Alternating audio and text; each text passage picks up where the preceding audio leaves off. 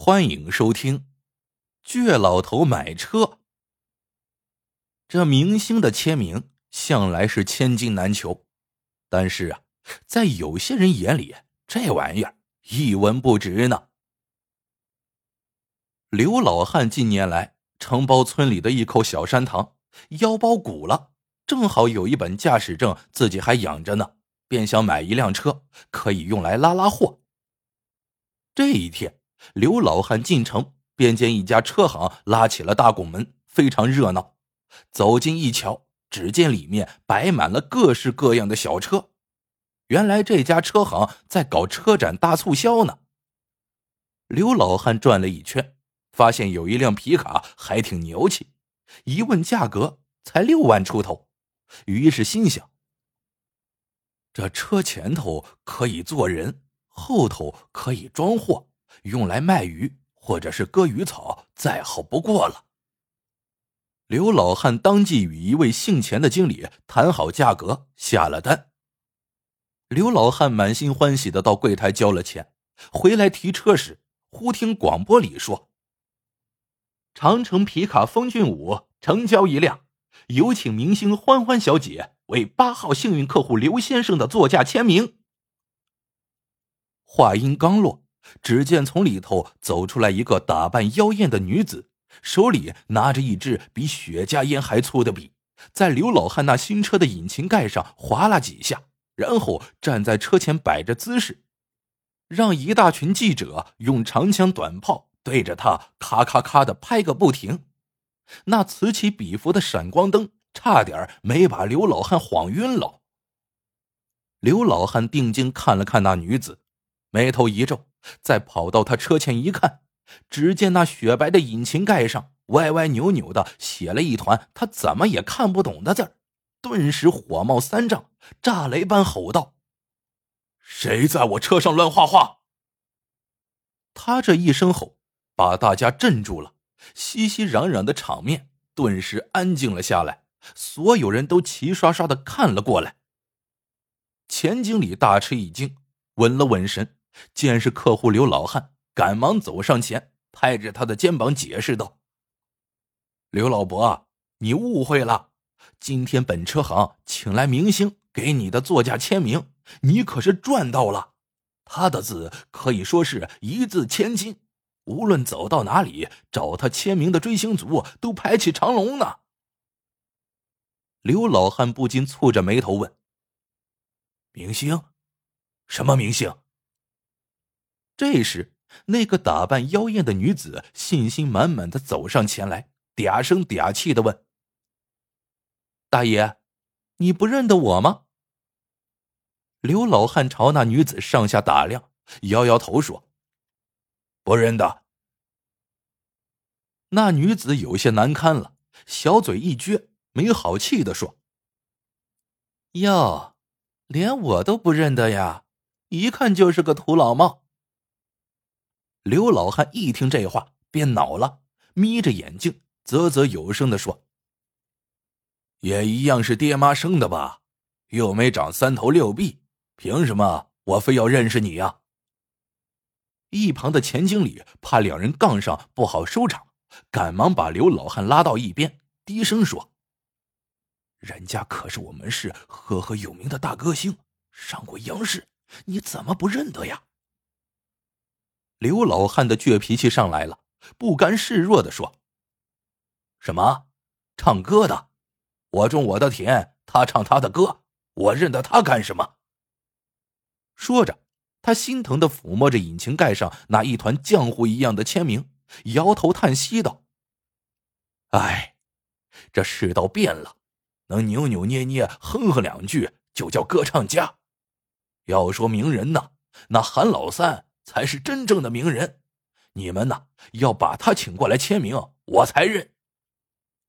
钱经理一听这话，糊涂了，忙问：“这韩老三是谁呀？”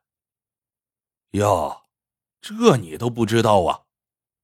刘老汉不屑的瞥了钱经理一眼，竖起大拇指说：“韩老三是我们镇的种田能手，而且还是个大秀才。”一手毛笔字写的可好了。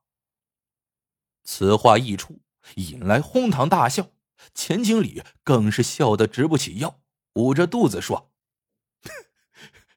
就就你们乡下种田的还大名人，我今天算是见着井底的蛤蟆了。”刘老汉被这话激怒了，往小车引擎盖上砰的一拍，暴跳起来：“种田的怎么了？没人种田，你一日三餐吃什么？”他慷慨激昂的说。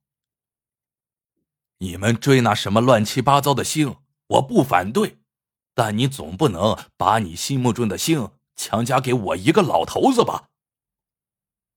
刘老汉的这番话使场面发生了逆转，大伙儿纷纷议论，都觉得老头说的有道理。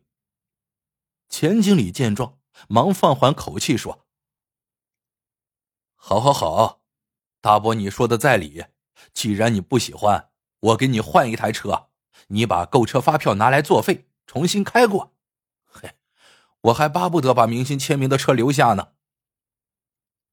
哪知刘老汉就像是有意要跟人过不去似的，仍不依不饶的说：“不行，这车我已经交了钱，就是我的财产，我没同意，谁在我车上乱动，就是对我私有财产的侵犯，我就要这辆车。”你们赶紧把这个签名给我清除！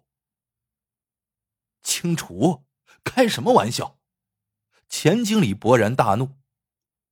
这是用特殊颜料写的，保管风吹雨打、太阳晒十年都不褪色，哪能你说清除就清除？刘老汉冷笑道：“那好，你不清除，我报警处理。”说着，他掏出了手机。钱经理一听这话，心里叫苦不迭，只能哭丧着脸问道：“那，那你说怎么处理吧？”刘老汉嘿嘿一笑，说道：“还怎么处理？赔偿我损失啊！这事儿也是有价的。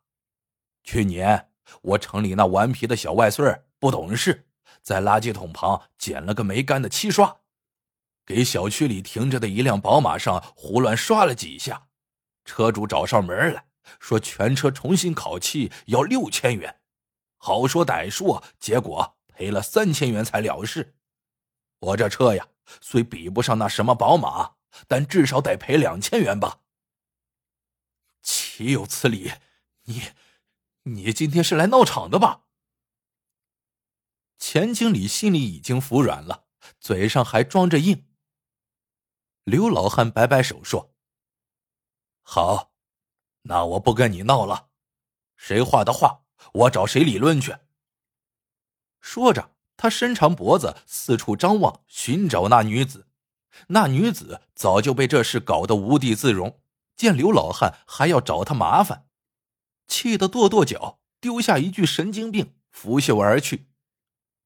钱经理追上前哄几句，没哄住。见事情越闹越僵，赶忙折回来，从口袋掏出两千元现钞，啼笑皆非的对刘老汉说：“不就两千元钱吗？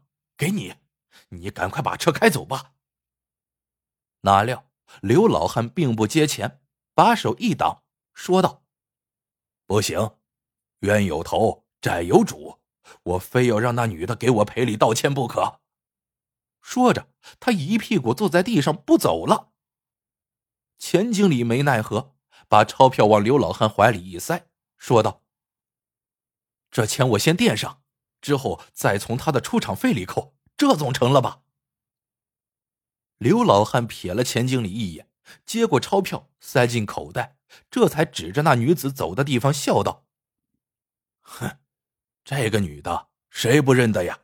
不就是电视上又唱又跳、代言假胃药的那个人吗？年前我老伴胃疼，买了那假药，被坑了两千元。村子里还有好几个乡亲被坑呢。